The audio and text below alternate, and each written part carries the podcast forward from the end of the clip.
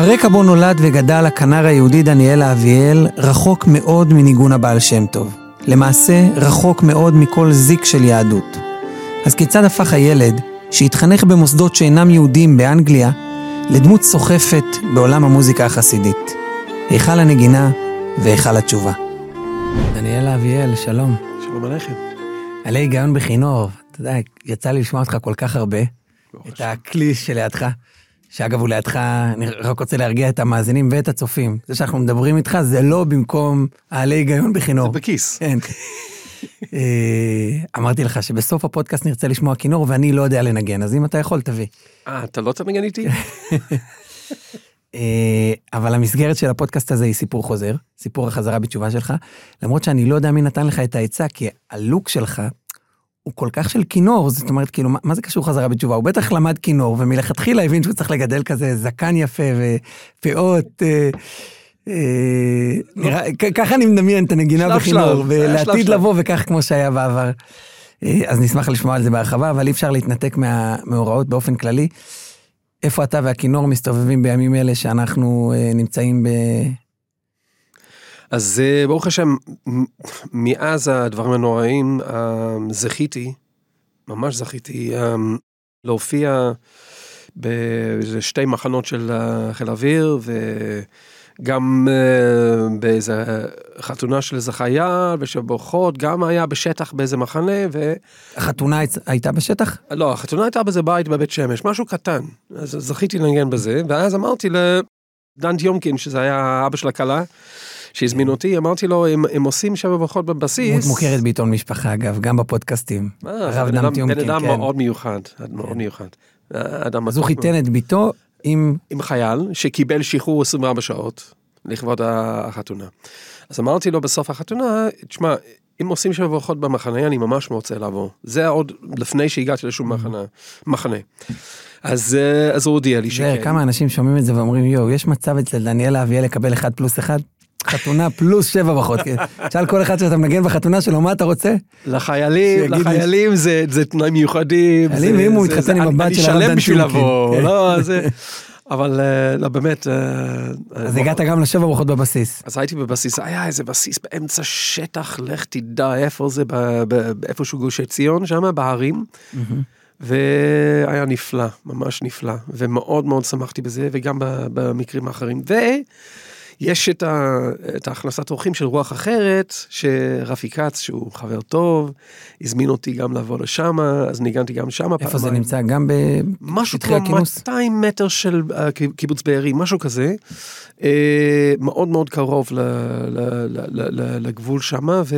הוא מארח שם חיילים ונותן להם uh, תוכן זה, יהודי. זהו, אז בתקופה שהיה שיא הלחימה, עוד בצפון uh, עזה, אז היו מגיעים לחבר'ה, החבר'ה מהחזית ישר לשם, יושבים איזה שעתיים שלוש, יכול, יכולים בכל רגע להקפיץ אותם חזרה. אז בזמן הזה עושים להם כל ערב על האש, ככה בלי סוף. אז יש גם אוכל טוב, גם שתייה וגם מוזיקה. אז זכיתי לבוא לשם, ומה שהכי יפה שם, שגם לפני וגם אחרי, ובין לבין כאילו יושבים עם החבר'ה, ואתה רואה איזה נשמות מתוקות. ממש, אני התלהבתי. מצד אחד, ומצד השני אתה קולט שזה אריות. אז אני כאילו אמרתי, מוריד, מה שנקרא שאפו ללוחמים שלנו, אני... שזה לא, אתה יודע, אני גדלתי באנגליה, באנגליה אתה רואה חבר'ה ש... אני עוד לא יודע.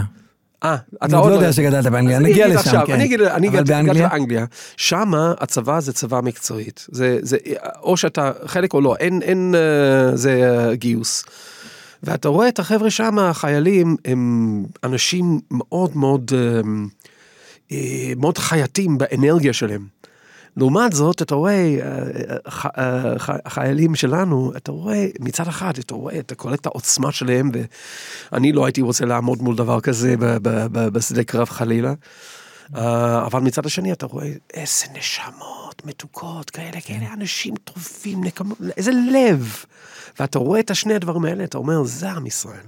יפה, על דוד המלך, אני חלילה שלא יתפסו אותי בלשוני שכל חייל הוא דוד המלך, אבל ודאי שזאת הדרך הנכונה, כתוב עליו שהוא היה עדינו העצני. אני חושב שזה על דוד כתוב.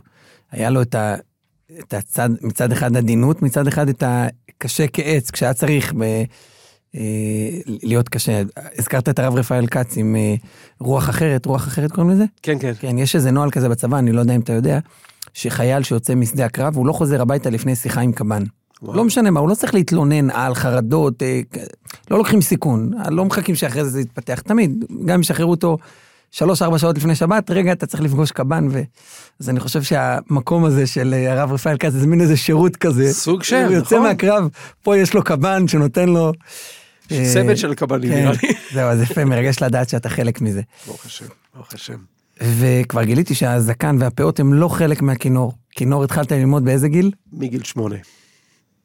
ונולדת באנגליה, זה הדלפת לנו לפני, אבל תן לנו ככה סקירה מהכל, ואז נבין איפה, איפה זה צמח. אז אני אה, גדלתי בבית אה, שלא היה טיפת יהדות. ממש לא כלום, לא חגים ולא כלום. בר מצווה לא, לא עשו לי. והעניין הוא שאבא שלי היה יליד פולין, ויצא בנס לפני המלחמה, ואימא שלי ילידת אנגליה, ו... הוא יצא מפולין כבר לפני המלחמה. לפני המלחמה, והוא היה עם אח שלו באנגליה, ועוד הצטרף, הוא היה בחיל האוויר הפולני באנגליה, בהמשך המלחמה, שהוא הגיע לגיל. ואחרי, אה, הוא נשאר שם, וסבתא שנשארה בפולין כל המלחמה עם דודה, אה, הם שרדו, רוב המשפחה לא, אז בסוף המלחמה הם אה, התאחדו ביחד וגרו כולם באנגליה. שם נולדתי, והניתוק מהיהדות הוא משהו שקשור למלחמה, איזשהו כעס על המלחמה, או פשוט חוסר היכרות. לא, זה נדיר, אתה יודע, גם אנשים שאומרים גדלתי כחילוני, בר מצווה עשו לי. אז זהו, אז, אז, אז, אמ, אז אבא שלי גדל בבית איפה שכאילו היה המסורת הכי הכי בסיסית שיש. כאילו ידעו שיש חגים ולא כל כך השתתפו, אולי הגיעו לבית כנסת לראש השנה כיפור, אני לא יודע, אני לא יודע, אבל זה הבית של אבא. בית של אמא היו מסורתיים יותר. אבל uh, היא הרגישה שהם, בתור ילדה, שהם לא לוקחים את זה ברצינות, אז היא אמרה, זה, כנראה שזה לא רציני. אז כאילו, אז שניהם איד, אידיאולוגית לא הלכו על זה. או הכל או כלום, והם בחרו בכלום. כן, הם אמרו, כאילו, מה זה בשבילנו? הם היו אנשים מאוד אינטליגנטים, מאוד אינטלקטואלים, אנשים מאוד מאוד טובים, שהם זיכרונם לברכה. אמ, אז ככה גידלו אותנו, ואני איפה אתה ממוקם במשפחה, הבן הבכור? לא, אני הקטן. מבין? אה, היו שלושה. אה, אח שלי הגדול, הבכור, הוא כבר לא, לא מן החיים, אבל אחותי עוד באנגליה. והיא אה, עורכת דין לזכויות האדם. היא נשארה בקו שלהם מבחינת התפיסה, תפיסת העולם. אני יכול לקפוץ קדימה, איך הקשר בינך לבינה כיום? ברוך השם, אנחנו שומרים על קשר, אנחנו, ההשקפה שלנו כל כך שונה, ממש קיצונית, אבל אה, ברוך השם למרות אוהבים. שאני חושב שאתה לגמרי בזכויות אדם, אבל מכיוון אחר. כל אחד וההבנה שלו כן. על זכויות האדם, נכון, נכון. אז... על אה, המושג אדם וגם על המושג זכויות. כן. נכון. אז, אה, אז היא נשארה באותה דפוס, ומה שקרה בעצם, אם אתה כאילו רוצה כאילו את, ה, את הרקע לעניין של החזרה בתשובה, שאני בגיל 18 הלכתי לאוניברסיטה, למדתי אה, מוזיקה, עשיתי תואר, ובגיל 21 שהשתחררתי. ספציפית, בוא, אני קצת מאתגר אותך. אוקיי. יש את הסיפור שלך כחוזר בתשובה, ויש של הכלי הזה שכל אחד שמכיר אותך, כאילו מסתכל, וואו, תראה איך הוא נראה בלי הכינור. זה מוזר, אתה יודע, לפעמים אתה רואה מנצח על אה, תזמורת. אה, פעם אמרתי לסטופל, יובל סטופל, שאני מכיר אותו מההופעות של פרידה, איזה מוזר לראות אותך מהפנים. זה כזה מישהו שאתה, מכיר אותו מהעורף. מכיר את הגב, הגב אתה והיד. מכיר יותר טוב, כן. אז, אז, אז אנחנו רוצים את הסיפור שלך, וגם תן לנו ככה איפה הכינור נכנס, כי כבר קפצת איתי לגיל 18, אה, כשכינור התחלת ללמוד בגיל גיל שמונה. שמונה, נכון. הס- הסיפור... ולמה דווקא כינור? זהו, אז זה, זה, זה גם מעניין שהבן הבכור של המשפחה, האח שלי הגדול, הוא היה ילד שבגיל חמש קלטו שמשהו לא רגיל איתו, ו- ומבדיקות קלטו שיש לו גידול במוח, גידול מתחת למוח.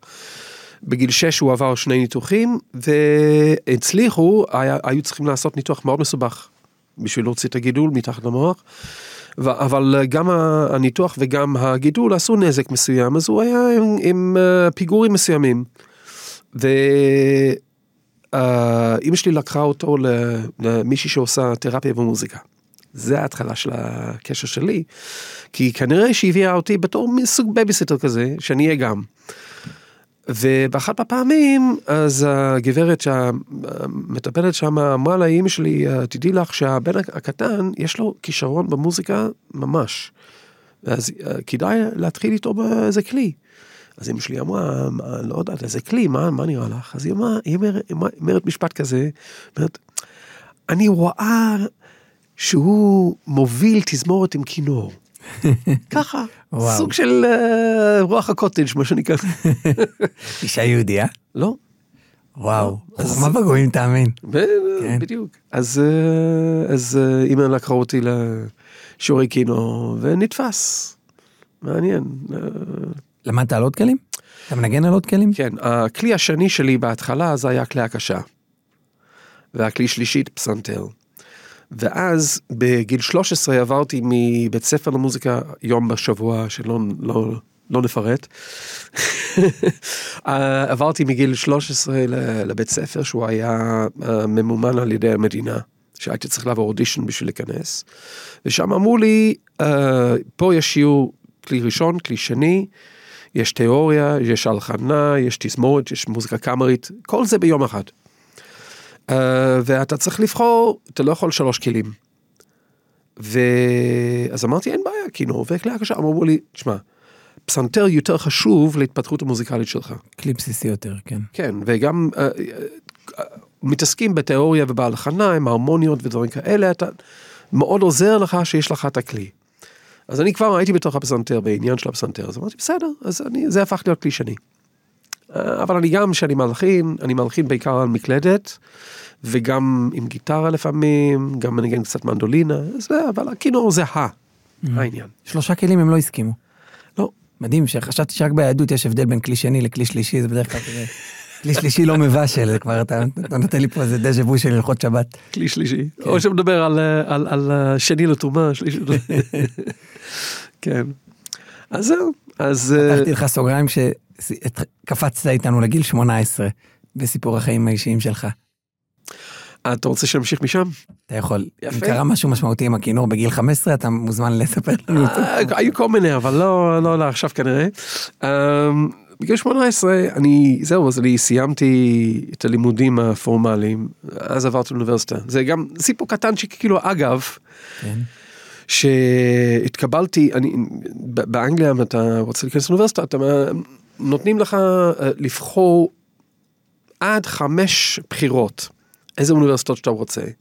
ואז הם אה, נותנים לך באיזה תנאים של תוצאות לבגרויות צריך בשביל להתקבל, ואז אם יש יותר מאחד ש, ש, ש, שאתה עומד בתנאים שלהם, אז אה, אתה בא למפגש איתם וכולי, ואז מתקבל איפה שאתה מתקבל. הבחירה הראשונה שלי, אה, דווקא קיבלו אותי וככה זה היה התאמה טובה. וזה האוניברסיטה שהקורס כולל הרבה מוזיקה אתנית שמאוד עניין אותי. אז אני באתי לסבתא שלי, זאתי שהייתה בפולין כל המלחמה, ואמרתי לה, סבתא, אני רציתי לשמח אותה, אז אמרתי, סבתא, התקבלתי לאוניברסיטה. היא אמרה, אה, איזה? אמרתי, יורק. עכשיו, למי שלא יודע, יורק זה העיר היחיד, יחיד, יחידה? יחידה. יחידה בבריטניה, שהיה עד לא מזמן חרם על יהודים לישון בתוך העיר, מהקהילה היהודית. והסיבה היא... לישון? אתה יכול להיכנס רק לא להישאר לישון? כן. לא לישון שם, לא לגור שם, כאילו, בתוך העיר, זה עיר עם, מוקף חומה, חומה. אז, אה, והסיבה היא שבמאה ה-12, 11-12, שהאוכלוסייה המקומית היו בדרך לצאת למסע צלב, לבוא לארץ. אז uh, על הדרך הם uh, ביצעו פוגרום על הקהילה היהודית שהייתה מאוד ענפה אז.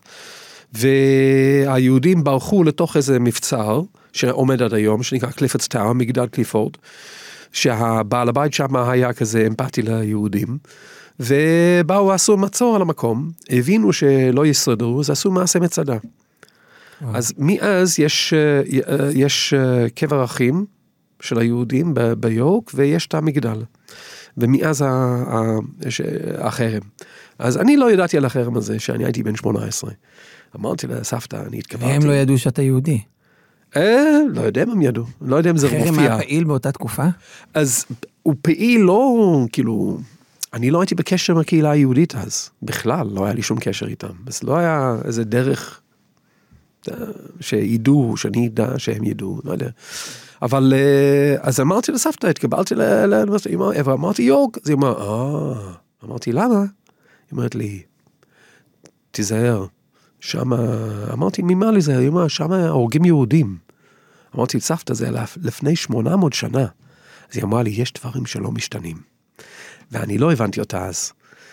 היום אני מבין אותה, ממה שקרה לאחרונה. זה סיפור כאילו מן הצד. הצגת אותה קודם כסבתא שרחוקה כביכול מהיהדות, אבל להבין שיש דברים שלא משתנים בהקשר של הגורל היהודי זה... קשר שלנו עם העולם, כן. נכון, נכון. אז ברוך השם הייתי ביורק, אה, סיימתי שם בגיל 21. וזה תקופה של אה, בארץ אה, הרבה חבר'ה עושים צבא, אז לא.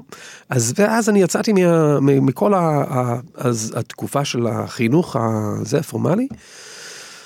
ולא ידעתי מה לעשות עם החיים שלי, אני הייתי ממש באוויר, לא רציתי להיכנס לתעשיית המוזיקה, הרגשתי שהמוזיקה זה משהו טהור מדי בשביל למכור אותו בכסף, ככה אז. אז אני הייתי בכל מיני, גם להקות, עניינים וכל מיני, אז בגיל 24 התעורר בי uh, צורך מאוד מאוד uh, עמוק להבין את השורשים שלי. Uh, היה לי איזה חבר שהיה מג'מייקה, שהיה אדם עוצמתי מאוד, ואני שאלתי את עצמי, מה לא יש שלי אין?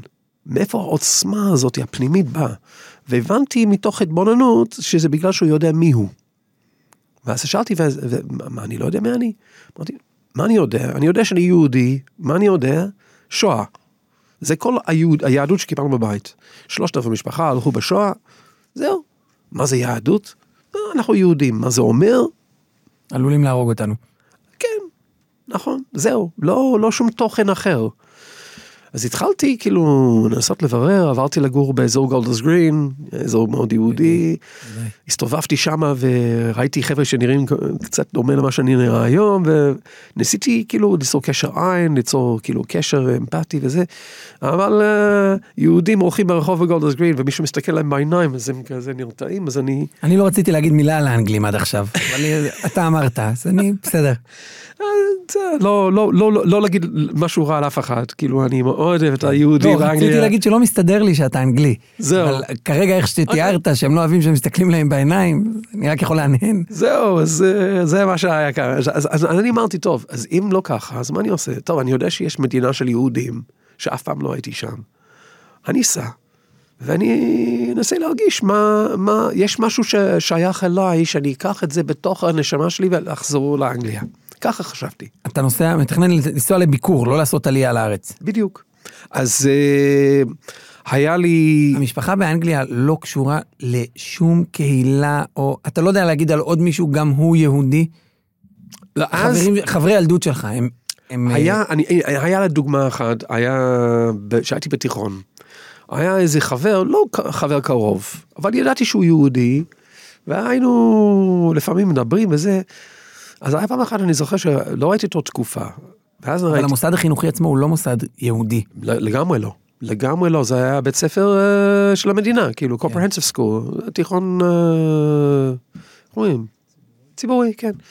אז, uh, אז אותו אחד... אני מנסה להעביר בראש שלי, נראה לי זה הכי רחוק שהיה לנו. עד היום בפודקאסט הזה מהיהדות, מה שאתה מתאר. גם לא גדלתי במוסד חינוך יהודי, גם זה, אה, גם זה לא, גם, וגם לא ידעתי עברית מילה. חוץ מזה שההורים שלי בגיל, בשנת 70, 71 הם היו בארץ, בביקור, והם חזרו עם תקליט. אז אני הקשבתי לתקליט הזאתי, והבאנו שלום עליכם. אז הבנתי את המילים הבאנו שלום עליכם, או שלום עליכם הבנתי. חוץ מזה, כן. כלום, כלום.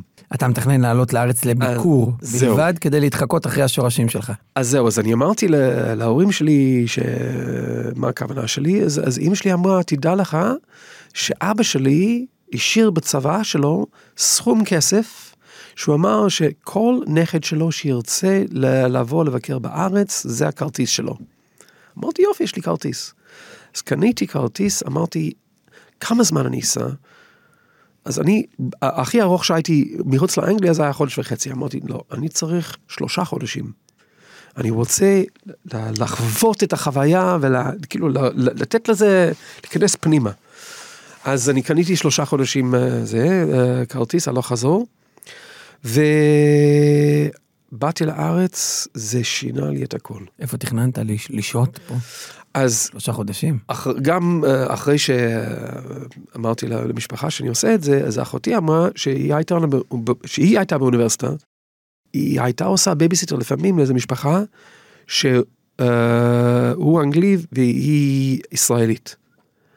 אז היא אמרה, החבר'ה הם יושבים בצפון הארץ, הם מתעסקים בחקלאות אורגנית. אז uh, אם תרצה, שיהיה לך איזה בסיס שמה, תוכל אה, אולי להתכתב איתה ואולי אה, תעבוד בתור מתנדב בעבודה חקלאית. אמרתי, וואו, זה, זה נשמע מצוין, התכתבתי, קיבלו. אז אחרי השבוע הראשון שהייתי בארץ, אה, אני הגעתי לצפון, למצפה כליל, יישוב שקנו את כל האדמות שלהם מכפרים הערבים מסביב, הם הקימו יישוב כזה, אלטרנטיבי כזה, כולם כאלה אלטרנטיביים. והתעסקתי שם, התעסקתי בחקלאות. חקלאות אורגנית. אורגנית, וזה היה נפלא, אני מאוד, אמנם זה היה נובמבר למניינם, אבל השמש היה, הייתה חמה מאוד. הייתי עובד בלי חולצה, והיו לי, אה, איך קוראים לזה, על הגב, אה, בועות מהשמש, איך קוראים לזה? יבלות. יבלות מהשמש. בנובמבר. אז זה היה בשבילי כזה פלא. עוד, עוד אחת מהחוויות המיוחדות שהיו לי. קיצר, המשך הש... התקופה הזאת פגשתי כל מיני חבר'ה, הרבה חבר'ה צעירים. אבל זה לא התבטא בביקור יהודי. לצורך, על איזה שנה אנחנו מדברים? Uh, זה היה מראשון בנובמבר 87. 87, אז למשל בכותל לא הלכת לבקר. אני כן הלכתי. כן? אתה יודע, זה, זה באמת פלא, כי מה לי לכותל, אבל אמרתי, אני... Uh, זה, זה נכון השאלה, אבל אנחנו יודעים שכל יהודי שמגיע לבקר במדינת ישראל, אה, בסוף, סליחה שאני אומר את זה על הכותל, אבל זה אתר תיירותי מספר אחת, אם נתייחס ל... זהו, אז כנראה שגם עליי זה פעל, למרות שאני הייתי, כאילו לא היה לי שום uh, סיבה הגיונית להגיע לכותל, אבל זה משך אותי. אז כן הייתי, וגם החודש האחרון אני הגעתי למקום במדבר בנגב שנקרא בורת לוץ. זה, זה אתר שיש בו 17 בורות מים מתקופת שלמה המלך. עכשיו, באמצע המדבר 17 בורות מים, מה זה אומר? זה אומר שהיה יישוב גדול. אז uh, היו כמה חבר'ה יושבים שם, קצת uh, עובדים את האדמה, ובלילה, בלי חשמל, ובלילה ניגונים. שם פגשתי את גיסי, לעתיד. וזה היה גם מפגש מאוד עוצמתי, כי הקשר ביני לבינו הוא קשר נשמתי מאוד. הניגונים שיוצאים, ששנינו נפגשים, זה... מי זה? אה, קוראים לו אייל אהרון. הוא היה... אחיה של אשתך. כן. אז הוא היה, אה, תקופה ארוכה, היה מהשדרנים של רדיו ברסלב. אז אה, אדם מאוד מיוחד, כישרוני ביותר. שהוא גם חזר בתשובה. אה, הוא חזר לפנינו.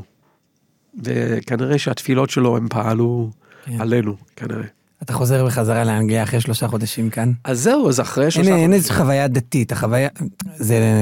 יש חוויה מוזרה, דתית, כן, מוזרה חו... מאוד. כל ההסתכלות על ארץ ישראל היא הסתכלות דתית, כ- כמקום של שורשים וכאן... אה, אז לי לא היה את הדבר הזה. היו, היו חבר'ה שניסו למשוך אותי ל- ליהדות בתקופה, אבל אני גדלתי בבית. שכל ניסיון שמבחינתי הוא מיסיונרי, הוא רק היה מרחיק אותי. אז כל ניסיון לקרב אותי בתקופה הזאתי, זה רק גרם לי כאילו להיות יותר uh, עקשן שלא. אבל אני חוזר לאנגליה, אני חוזר מחוויה כל כך עשירה של שלושה חודשים מלאים עוצמתים עמוקים ביותר. חוזר לאנגליה, אני מגיע למקום אפור, גשום, בהרגשה של ריקנות, ממש, ממש. עכשיו אני בא למקום שאני כל השנים גדלתי שם, כל המשפחה שלי, כל החברים מהעבר שלי שם, ופתאום אני מרגיש כאילו אני לא שייך לשם. זה היה משהו פלא. וזה זה, זה פלא שאני מסתכל, כשהגעתי לארץ, אני הרגשתי פתאום שאני מסובב אנשים שחושבים כמוני, וזה היה חידוש. אני לא הבנתי למה עד שאני התבוננתי וראיתי וואלה כנראה שכל השנים לפני זה הרגשתי שאני שונה מכל הסובבים אותי. וכשאני בא לארץ אני מרגיש שלא. אז כאילו הרגשת שייכות זה היה בין הדברים הראשונים שחיברו חיברו אותי לארץ ול, ולחברה. ואז אה, אני באנגליה אה, עובר חודש חודש וחצי אני מרגיש שאני הולך למות מחוסר משמעות מריקנות כזאת. אמרתי אני לא יכול להמשיך. אחרי חודש וחצי קניתי כרטיס חד סטרי חזרה לארץ. וואו. תגיד, בירושה של הסבא, אם קונים כרטיס חד סטרי, גם מקבלים מימון? היום חד סטרי זה יותר יקר מחזור, זה לא יודע. אז, אה, איך הגיבה המשפחה? אז לילה לפני הטיסה, ישבנו לארוחה משפחתית, ואני ניסיתי להסביר להם מה, מה אני עושה, אמרתי להם חבר'ה, אני, זה הבית שלי. עכשיו, זה דבר קשה להגיד להורים. כאילו אני עדיין רשמית גרתי בבית, הייתי כאילו תקופות לא, אבל...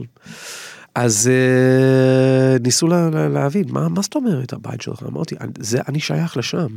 אני ש... כאילו זה, זה, זה העם שלנו, זה המקום שלנו. אני לא ידעתי להגיד את זה במילים שאני אומר עכשיו, וברגע שאני אומר את זה עכשיו, אבל הרגשתי את זה איכשהו.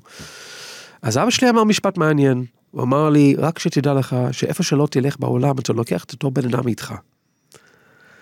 אז אם הייתי יודע להגיד לו אז, הייתי אומר לו, אבל משנה מקום, משנה מזל.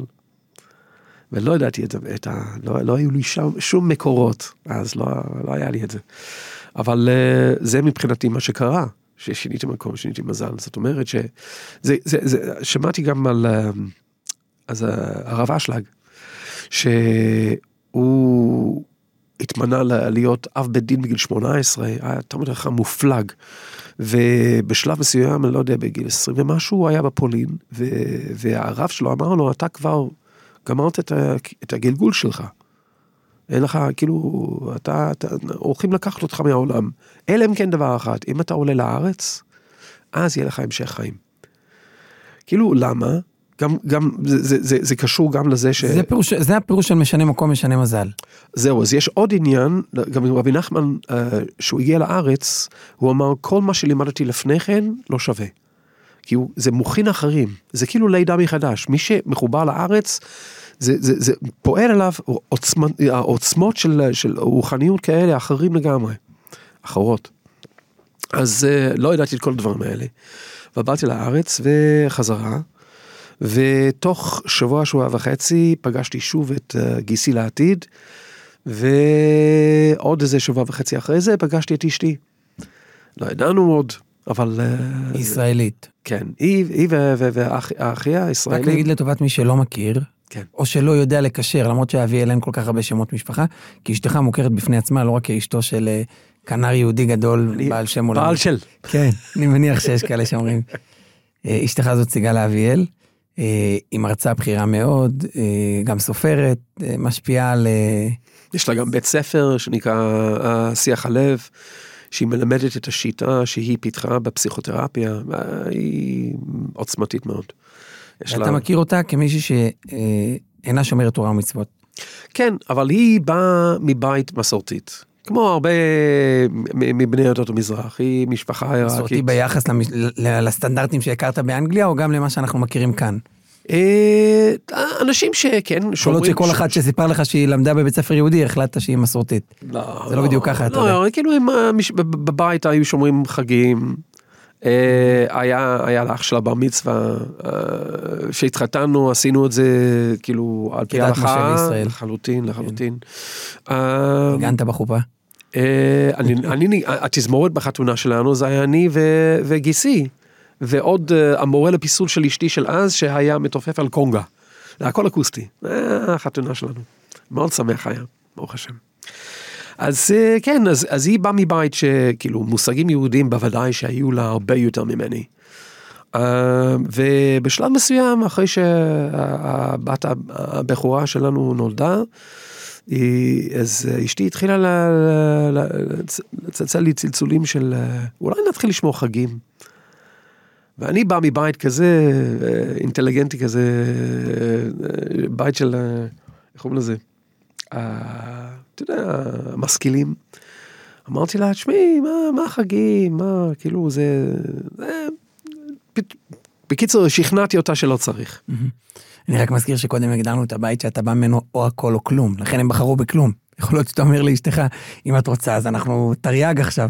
אני לא, בכלל לא היו לי, את, את, לא הייתה לי את התפיסה הזאת. מה שכן, עוד בתקופה הזאת, בין, בין שסיימתי לימודים לבין שבאתי לארץ, אני הייתי מאוד מאוד בעניין של מחקר רוחניות.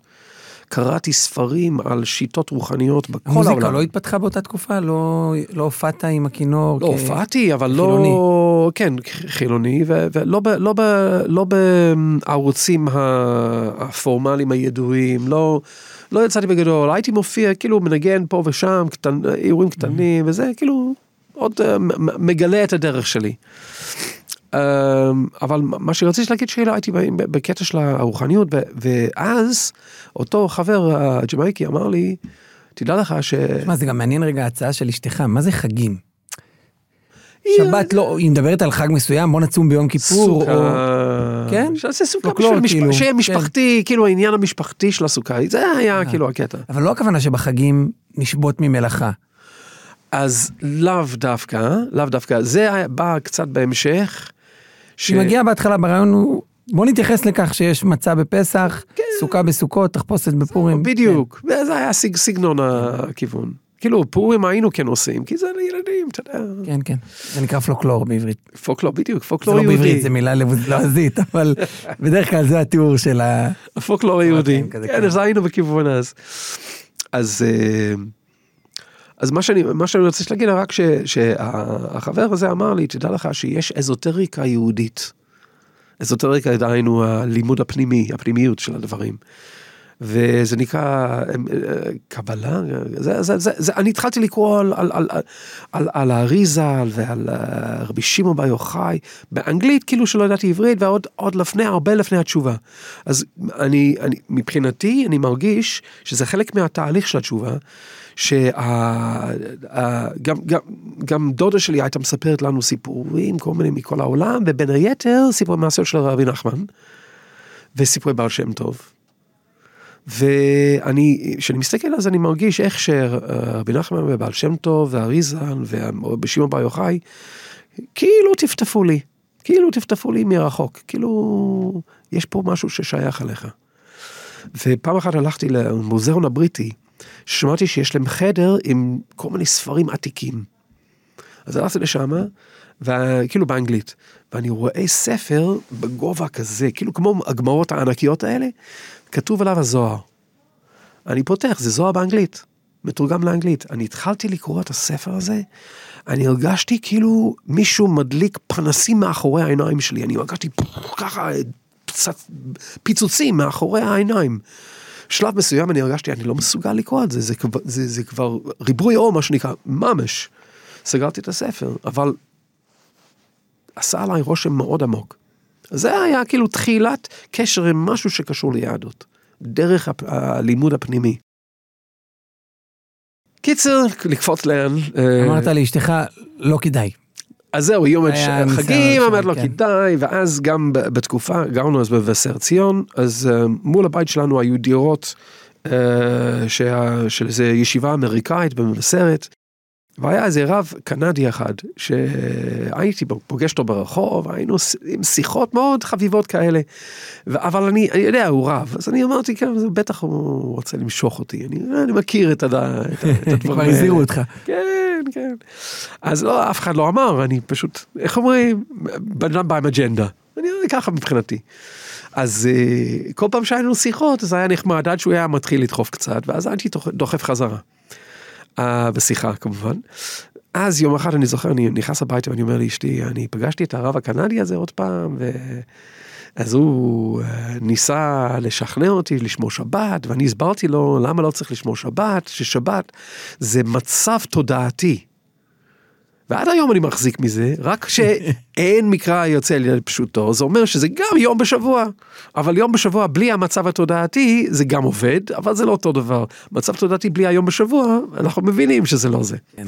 אבל אז לא ידעתי, ככה יחסתי. תוך תקופה אה, קצרה אחרי השיחה הזאת היינו כבר שומרי שבת. איך זה? קרה? לא. לא, אבל אה, לך תדע, כל אחד טפטף משהו. לך תדע אם זה לא פעל איזשהו. מה שקרה זה, סיפרתי לאשתי שאני בא לשיחה הזאתי, אז אמרתי, אני בא לספר את הסיפור שלי, אמרה, הסיפור שלנו. אז אני אסביר למה זה הסיפור שלנו, כי באמת החלק גדול מהסיבה שחזרנו בתשובה זה, זה, זה הזכות שלה. אה, היה, היינו בביקור איזה, כל קיץ היינו נוסעים להורים שלי בלונדון. והיה בו, באותו קיץ, אנחנו בלונדון ואנחנו, אשתי סיימה את הלימודים שלה והיא ציפתה שזה ייתן לה את המילוי שהיא מחפשת, את הרגשת משמעות שהיא מחפשת. אבל היא סיימה את הלימודים והיא הרגישה שזה לא זה. קיבלה כלים, אבל משמעות, כלום. אז היא הרגישה כאילו אה, איזה ריקנות גם כן. אז אה, הלכנו לאיזה ייעוץ רוחני, לא, לא אפרט יותר מדי, ואמרו לה שרוצים לדבר איתה דרך החלומות שלה, מלמעלה. כדאי שהיא תקשיב לחלומות. אז בדרך להורים, עצרנו, היא קנתה איזה יומן כזה, שמה את זה ליד המיטה, ולמחרת בבוקר אני מתעורר, אני רואה אותה, כותבת, כותבת, כותבת. אמרתי, מה קרה? היא אמרה, חלמתי חלום. ואני אומר, מה חלמת? אז היא אומרת, אני כותבת, כותבת, את כל החלום. ואז היא מספרת לי, היא חולמת שהיא נכנסה בתוך איזה אולם שיש קיר אחד, כולו ספרים. עכשיו, בית חילוני זה לא נפוץ מאוד. בית דתי בוודאי שיש לפחות קיר אחד מלא ספרים. אז היא נכנסת לא- לאולם הזה והיא פוגשת שם איזה מישהי שהיא הייתה, שהיא למדה איתה בלימודי פסיכותרפיה, גשטלט. אחת שהיא דתייה מבית. והיא אה, מושכת ספר מלמעלה בצד ימין ומביאה לה והיא אומרת לה, הספר הזה יש לו את כל התשובות שאת מחפשת. אז אמרתי, אז תגידי מה השם של הספר? היא אומרת, ליקוטי מוהר"ל, מוהר"ן, משהו כזה. רשמה את הכל. טוב, שכחה מהחלום. אחרי uh, שבוע, שבוע וחצי, אנחנו חזרה בארץ, מישהי מתקשרת אלינו הביתה, אשתי עונה, שלום, יש לך גן? לא. היה לך גן? לא. יהיה לך גן? לא. במצב הזה בדרך כלל אומרים, סליחה, טעות סוגרים. אבל הגברת בצד השני אמרה, אה, לא יכול להיות שבטעות התקשרתי אלייך, בטח יש סיבה. התחילו לדבר, מה מסתבר? זו אישה אחת שחזרה בתש... חזרה בתשובה, איזה כמה שנים לפני זה, ובעלה, קוראים לו יצחק אזולאי, הוא חבר קרוב מאוד של יוסף קרדונר, ואז יוסף קרדונר הוציא את, ה, את האלבום סימנים בדרך עם השיר שיר למעלות שכולם מכירים, אבל אז אי אפשר היה להשיג את, ה, את הדבר הזה רק בקסטה ורק מהבית של יצחק אזולאי. אז אני באתי לשם לפני הנסיעה לאנגליה בשביל לקנות את הקסטה, בשביל להביא את זה למתנה למישהו ישראלי אחד באנגליה. אז ככה הכרנו אותם. אז היא מתקשרת לאשתי בטעות על, על גננת, אז הם מתחילות לדבר, ואז היא אומרת, מה את עושה בחיים? אז אשתי אומרת, אני עכשיו סיימתי לימודים, מה למדת וכולי וכולי, ומה איתך? אני גם לומדת, מה את לומדת? יש לי שיעור פעם בשבוע בספר ליקוטי מוהר"ן. אשתי אומרת, מה? יש ספר כזה? היא אומרת, כן. אז אני חלמתי על הספר הזה. אז היא אומרת, אז תבואי לשיעור. אז היא גם למדה ממני חשדנות כלפי uh, דתיים והמיסיונריות כביכול. אז היא באה לשם כי היא רצתה להשיג את הספר. אז היה שיעור שמי העביר אותו, זה הרב ארז משה דורון. וואו, הכל אתה סוגר לנו עם הפודקאסטים. כי קרדונר גם היה פה. אה, כן? וגם הרב ארז, וקרדונר עצמו סיפר שתחילת החזרה בתשובה שלו הייתה לימוד עם הרב ארז משה דורון, עם עוד מישהו, אני לא זוכר. לא, ההתחלה של, של יוסף קרדונו זה היה שיצחק אזולאי, הוא בא לבקר אותו עוד לפני התשובה, שהם היו בלהקה צבאית ביחד, ויצחק, היה לו את הספר דר, דרך השם. נכון. ו... נדבר על ההתפתחות של החזרה בתשובה. אז זהו, אז, אז בדיוק, אז, כן. אז כאילו זה, זה היה הספר שפתח לו כביכול. אז בקיצר זה, אז היא חלמה לספר, היא הלכה לשיעור. ואני מאוד רגע, חושש. רגע, את השיעור בליקוטי מוהר"ן שאשתך הולכת אליו, הרב ארז משה דורון העביר. כן. ואני מאוד מאוד בחשש, כאילו הולכים לעשות לה שטיפת מוח, מה יהיה, mm-hmm. כאילו היא תחזור עם, לא יודע, קרניים, איך תדע. אז אני חוזרת בשיעור, אני אומר, נו, איך היה? ואני כזה בחשדנות. אז היא אומרת לי, היא מכירה אותי, היה בסדר, אני יודע. אבל קניתי את הספר. מה זאת אומרת קניתי את הספר? בסוף השיעור היא ניגשה לרב ארז. היא אומרת לו, "אה, את, אתם מוכרים פה ספרים? אז הוא אומר, איזה ספר את רוצה? אז היא אמרה לי, כותב מורן. אז הוא היה לו רק את הספר שלו. אז הוא אמר, כן, כן, אנחנו מוכרים. נתן לה את הספר שלה, שלו. אז היא קנתה ממנו, אה, והיא חוזרת הביתה, ואז היא מתחילה לקרוא את הספר, לקרוא, לקרוא, לקרוא, לקרוא, לקרוא, ככה כל הזמן. באותה תקופה, אז, אז אני הייתי מורה למוזיקה בבית ספר תיכון הניסויי בירושלים. הייתי יוצא כל, כאילו, כל בוקר ללמד, אז אני זוכר, זה יום אחד ספציפית, אני בא לצאת מהבית, אני רואה, אשתי יושבת על הספה עם הספר, בתנוחה מאוד מסוימת, הילדים על, ה, על השטיח, שני ילדים על השטיח, ועם איזה רמה קטנה של צעצועים, ואני מסתכל, אני רואה במטבח יש רמה קטנה של כלים לא שטופים. טוב, ככה יצאתי מהבית, אני חוזר אחרי חמש שעות. אני נכנס הביתה, אני רואה את אשתי באותה תנוחה בספה. הילדים על, ה, על השטיח עם הרמה יותר גדולה של צעצועים, והרמה יותר גדולה של כלים מלוכלכים בקיר. אמרתי לה, תגידי, מה, לא עשית כלום היום? מה עשית? זאת אומרת, אל תשאל. מה זאת אומרת? היא אומרת לי, שב, שב, שב. אמרתי, מה, מה העניין? היא אומרת לי, תשמע, אני איבדתי כל כוח ברגליים. אמרתי לה, אז בוא נקרא לה, לה, לא, להזמין רופא משהו, אז היא אומרת, לא, לא, לא, לא, תקשיב, תקשיב. שאלתי, זה המילים שלה, שאלתי את רבי נחמן, מה עובר עליי? ופתחתי את הספר. היא פתחה בתורה שנקרא תורה ק' בליקוטי מורן, שם אומר שכל העולם מקבל את השפע שלו דרך התורה. ואם ככה, אז איך זה שיש לך צדיק שהוא מאוד נעים לבריות, נועם הליכות, ויש לך צדיק אחר שהוא כזה קפדן. איך? כולם מקבלים את השפע שלהם מאותו מקור. הוא אומר שמה, מי שמושך הרבה אור מהתורה, אבל לא מוציא את זה במעשים, לעומת זה שהוא נוח, לה, נעים להליכות, שמה שהוא עושה, הוא מעביר את האור הזה דרך המעשים שלו באופן מאוזן, שהאור זורם דרכו. זאת אומרת, מי, ש, מי שלא, שהוא מוש, מושך הרבה אור מהתורה ולא מוציא את זה במעשים, אז אור התורה מכה בו. היא אומרת לי, זה מה שקורה לי. אני מרגיש שאני אני לומדת הרבה את הספר, הספר ולא עושה שום מעשים, וזה שרף לי את הרגליים. אמרתי, אז מה עושים? אז היא אומרת לי, "ת- ש- רק שתדע, אם עוברת השבת הקרובה עליי בלי שאני אשמור אותה, אני, תבוא לבקר אותי בקבר. היא קצת דרמטית, אתה יודע, קצת. כן. אמרתי לה, טוב, אז uh, אני אעשה את מה שאני צריך כדי שאת תוכלי לשמור שבת. על עצמי לא מתחייב. שבת הזאת הייתה שבת בראשית. לא מכוון, ככה. יצא משמיים. ושבת שינתה את הכל. לפני כמה שנים אנחנו מדברים? 28 שנים. 28 שנים, כן. ברוך השם. מדהים. שמרת או לא?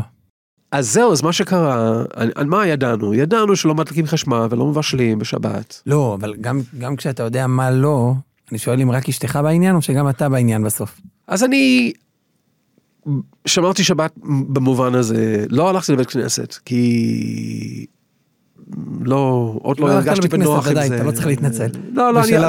אני אומר איפה שאני הייתי עם עצמי, אני הייתי כזה, אבל אה, כשנכנסה שבת, הרגשתי כזאת רגיעה שבחיים שלי לא הרגשתי. היה, זה, זה היה ההתגלות בשבילי משהו פלא. ואז במוצ"ש עשינו הבדלה. איך עשינו? אה, כשבאנו להתחתן, אז אני, אה, הביאו איזה, איזה חב"דניק במצפה רמון, איפה שגרנו, הביא לי אה, סידור עברית-אנגלית, כי לא, לא ידעתי עברית כמעט. אני רציתי פשוט להכין את עצמי, שאני אדע שלא אעשה פאשלות כן. בחופה. אז נשאר, כשבאתי להחזיר לו אחרי אחד, הוא אמר, לא, תשמור אצלך, אולי יום אחד תרצה אותו. אמרתי, כן, כן, כן. כאילו. אבל ככה היה. קיצר, עשיתי הבדלה, ואני אומר, מבדיל בין קודש לחור, בין אור לחושך, בין ישראל לעמים, ביום השביעי של המעשה, ופתאום הרגשתי כאילו מישהו צועק לי באוזן, אתה קולט מה אתה אומר? התבוננתי תוך כדי, מה, מה המשמעות של המילים האלה. עד אז תמיד האמנתי שבכל מצב אתה יכול למצוא טוב, אם אתה יודע איך לחפש. אבל פה הרגשתי שאומרים משמיים, בשביל לגלות טוב, אתה חייב להתרחק מהרע. וזה היה בשבילי חידוש אדיר, זה נשמע כזה פשוט, אבל בשבילי זה לא היה פשוט. זאת אומרת שיש ממה להתרחק כדי לגלות את הטוב.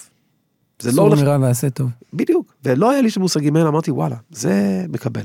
מקובל עליי, אני, אני, אני קולט שיש פה אתה יודע חוכמה שהגמרא. אומרת לזה, הרי הגמרא שואלת למה את הבדלה בסידור, אנחנו אומרים באתה חונן. כן. יש תוספת, יש תוספות בשמה קולנו לפעמים, כל, מה זה בעת החונן? אומרת הגמרא, אם אין דת, הבדלה מניין.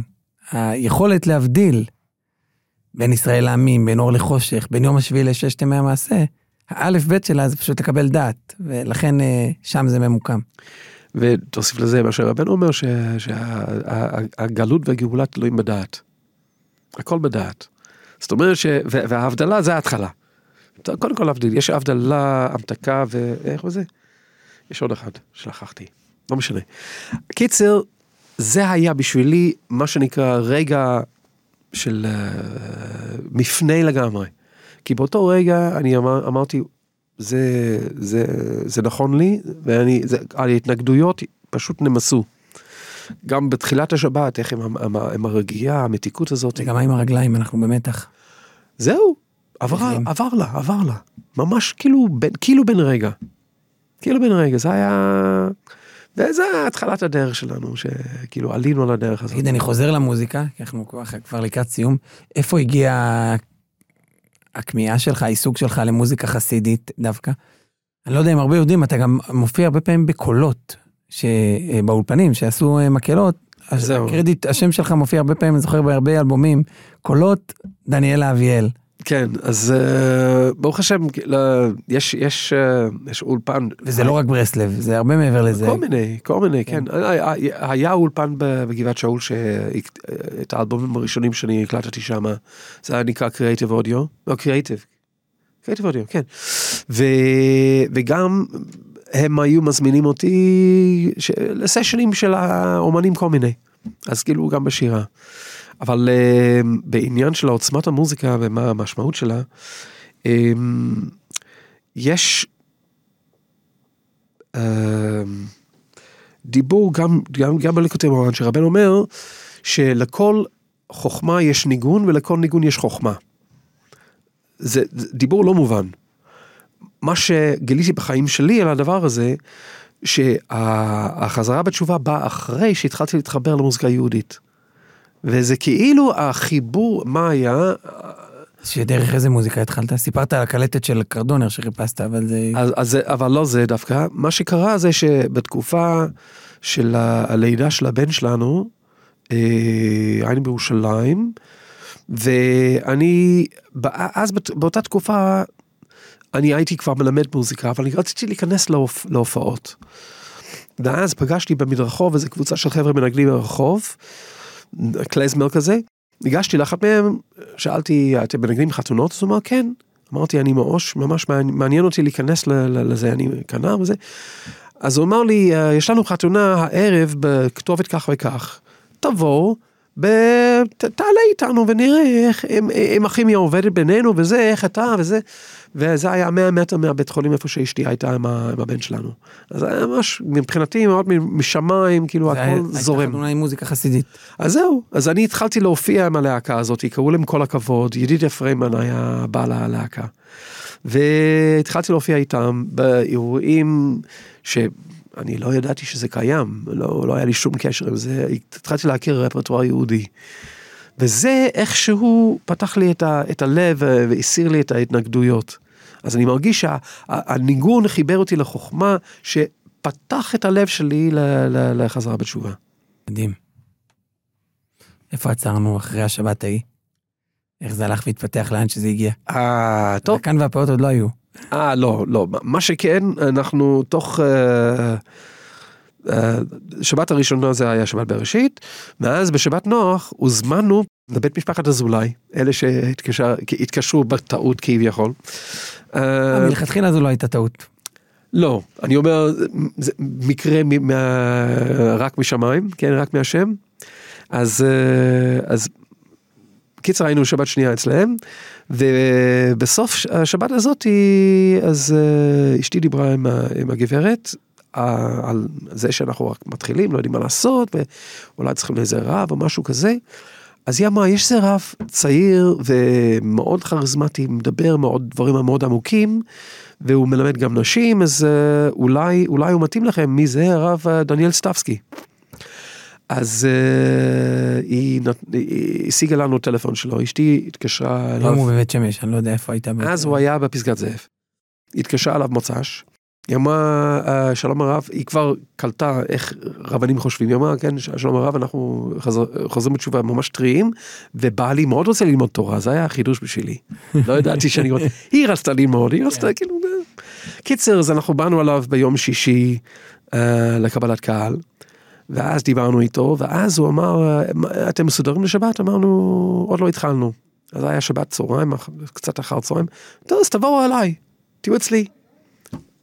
אז שבת שלישית שלנו היינו אה, בבית של הרב סטבסקי, ושבת לך לך, ובמוצאי שבת זה הרצח רבין. מה אתה אומר? אז אם לא היינו מתחילים את התשובה שלנו לפני רצח רבין, אני הייתי יוצא מזדהה עם השמאלנים טוטאלית. אבל בגלל שכבר השתנה לי ההשקפה, אני, זה גרם לי להסתכל על הדברים אחרת. ו, ולא להזדהות עם, ה, עם ה, כאילו, התגובה, הרפלקס שזה כאילו, שהייתי הולך איתו אחרת. אז אני רואה בזה ממש השגחה ידעת מדהימה. שלא כל הרבנים רצחו אותו, כי באותה שבת היית עם הרב סטבסקי, אז כאילו גם לא- זה, כנראה וגם- טכנית זה לא לא זה אפשרי. גם זה, זה, זה עניין של משיכת הלב. כאילו הלב, הלב שלי בתקופה היא, היא נמשכת לעולם של תורה וערכים של תורה. ואני רואה שיש סוג של דמוניזציה גם לימין וגם לדתיים וכאילו זה, זה, זה, זה עשה לי, זה, זה עשה לי רושם עמוק. וזה, זה, אם כבר זה עזר לי בתהליך של החזרה בתשובה. מדהים, כי זו תקופה מאוד מאוד קשה ליהדות, מבחינה שיווקית, אה, נכון. רצח רבין. נכון. אנחנו מסיימים כל פודקאסט, בדרך כלל, מבקשים מהאורח לבחור שיר שאיתו ניפרד. ממך אנחנו הפכנו, החלפנו תפקידים, אני אבקש ממך לנגן לנו, טוב. עם הכינור שנמצא כאן. אה, חשבתי, פתחנו במלחמה, אה, שכנראה תלווה אותנו בדרך הטבע, אין פה דרך הטבע, אבל אה, נשמח אם תנגן לנו את אחינו כל בית ישראל, של אוקיי. אייבי רוטנברג. אני לא יודע שזה שלו. כן, הנה, אין בית מדרש ללא חידוש. הוא הראשון שביצע את זה והוא הלחין את זה. הלחין הרבה לחנים גדולים. איזה ניגון זה, ניגון מרגש מאוד. אחינו כל בית ישראל, סיפור חוזר, דניאל אביאל, תודה רבה לך.